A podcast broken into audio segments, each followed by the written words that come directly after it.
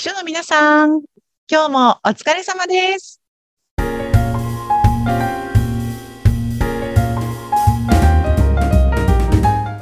秘書の皆さん、こんにちは。秘書寮編集長佐々木です。こんにちは、インタビュアーの山口智子です。佐々木さん、以前この番組で、うん本、そして小説を読むと結構リフレッシュにもなりますよっていう話をね、してくださいそうました。そうそう、なんか、イマジネーションがうんたくましくなりますよ、みたいな話をしましたよね。そ 想像力がね。ううんね、その後も結構読んでますか？あ、私ね、そうそう、ちょこちょこ文庫で小説を読んだりしてます。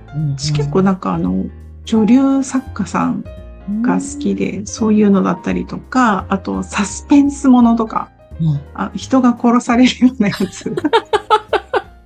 そういう系なんですね。そう、そういう系読んでます。なんかあの話を聞いて、そうだ、うん昔は結構小説読むの好きで読んでたのに、わかるわかやっぱりる。ここのとこ読んでないと思って、うんちょうど本屋さんの前通ったんで、久々に本屋さんも行って、またね、本屋さんの雰囲気、やっぱいいな、本ってって思いながら。で、東野圭吾さんの本があったので、クスノキの番人っていう本、あ、はいはいはい。よし、買おうと思って買って読んだら、うん。やっぱりなんかいいですね。違う脳を使う感覚がなんかわかりました。そうですよね。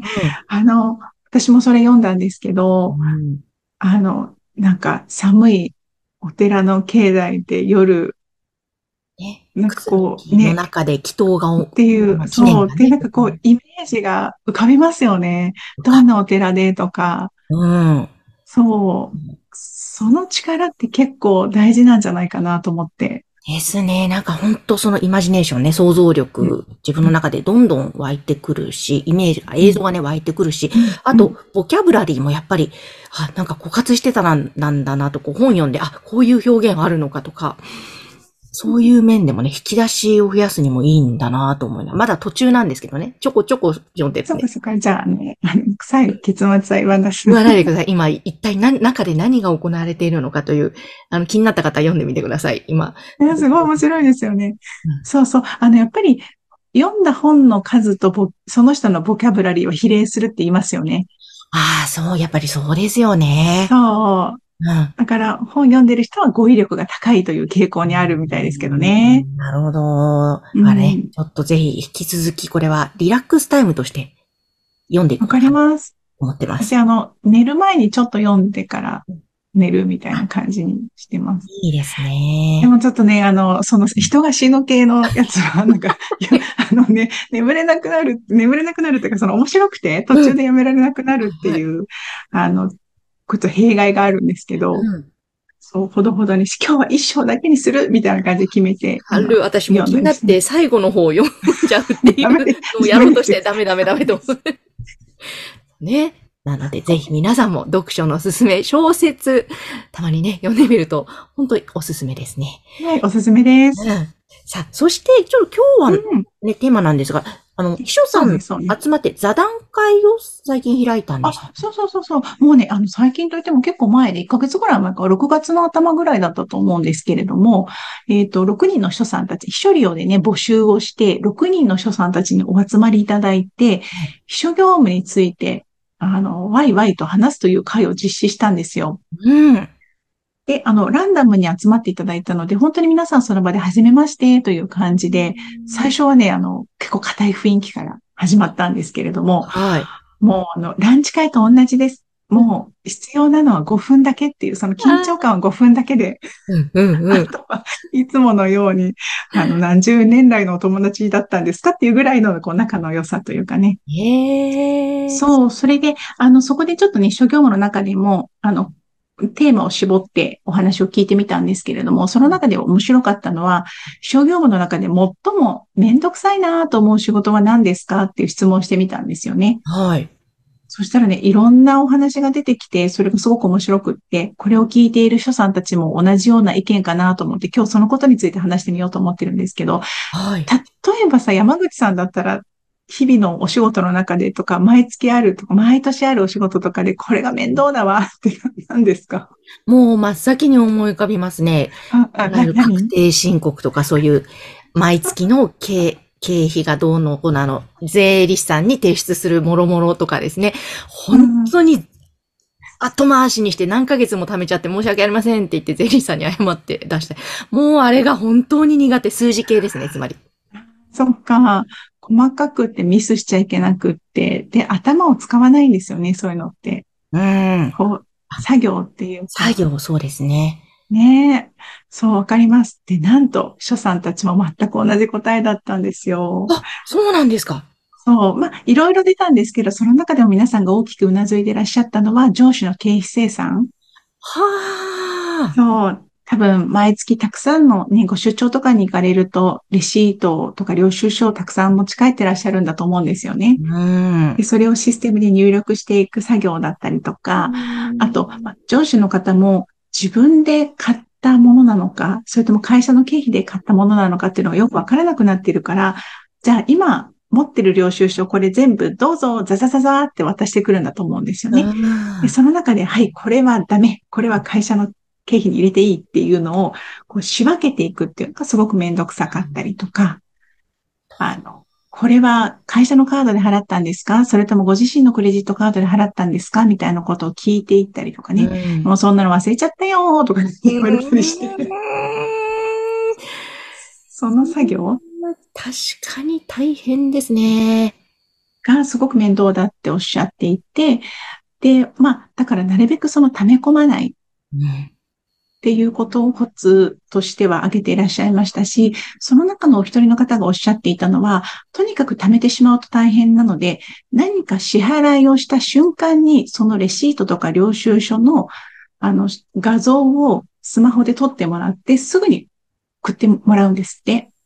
素晴らしい。なんか、例えば、急に手土産買わなきゃいけなくなったから、今、福岡の空港で買ったんだよねって言って、レシートの画像を送ってもらう。うん、うん。そうするともうそれで、まあ、実物は後からご出張から戻ってきた時に受け取りにしても、はい何のレシートで何を使ったっていうことは記録に残りますよね。そうですね。本当だ。これがまた溜め込んで、後からあれはどうだった、こうだった、クレジットなのか、現金だったのか、いろいろ。そうそうそう。そうか、その場で。そう。まあ、それをちょっとね、かなりお忙しい上司の方のご協力も仰がないといけないので、うん、あの、少し上司の関係性が良好な方ができる技かなとも思ったりしたんですけれども、まあそうやってやるとね、あの上司も中長から帰ってくるたびに秘書さんから質問攻めに合うというね、この苦難な時間を過ごさなくていいので、お互いのためでもあるかもしれないですよね。本当ですね。うん。あとね、めんどくさいっておっしゃってたのは、あの、電報？電報ですか？電報の作業がめんどくさいとおっしゃってます。これも多分ね、頭を使わないんですよね。これは、電報を、送る？お客様に送る作業ってことそうそうそう。例えば、あの、取引先の企業の社長さんが交代したから、うん、この度は社長ご就任おめでとうございますみたいな祝電を送ったりなさってるんだと思うんですけれども、はいその作業が、まあ、ね、ど、どこを使ってるんでしょうね。皆さんなんか NTT とか KDDI とかのこう、電報のサイトに入って、うん、まあ、先方の住所とかをただ転記するみたいな。これも多分頭をあまり使わない作業なんですよね。で、時間はかかって間違えちゃいけないっていう。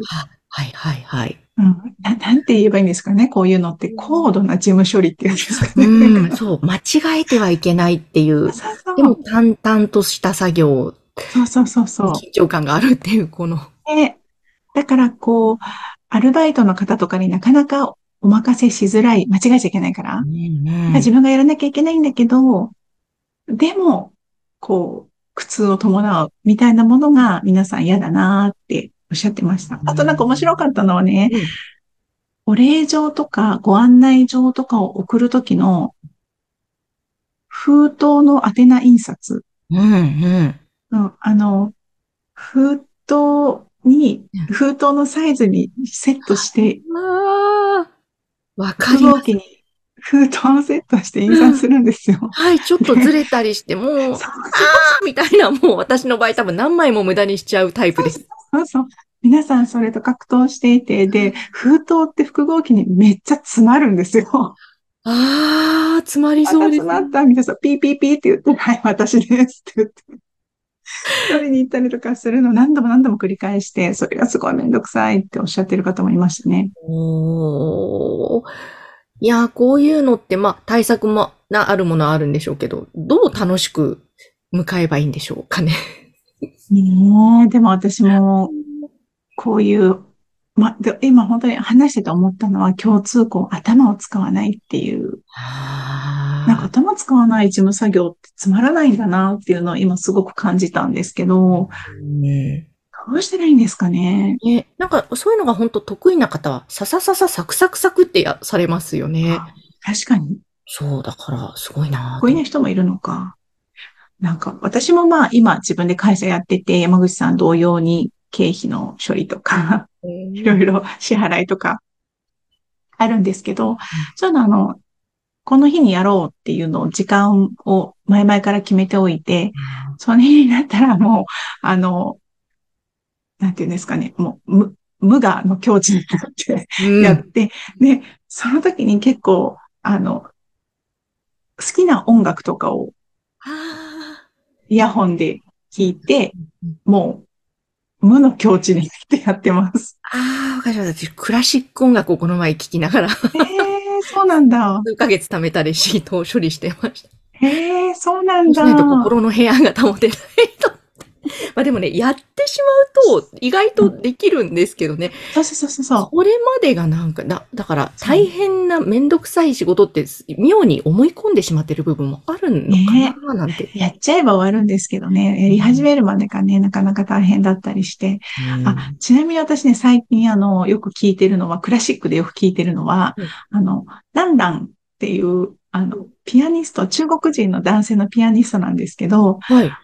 あの、昔、のだめカンタービレっていうドラマあったのわかります？ありましたね。あれの、上野樹里ちゃんのうん。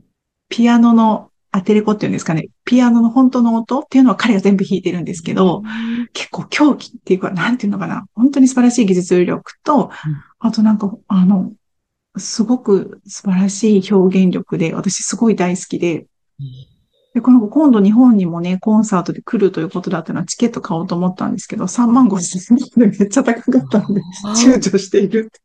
へえ、そんな方がいるんですね。そうなんです。ちょっとあの、もし今度山口さんが心の部屋が保てなくなったら、はい。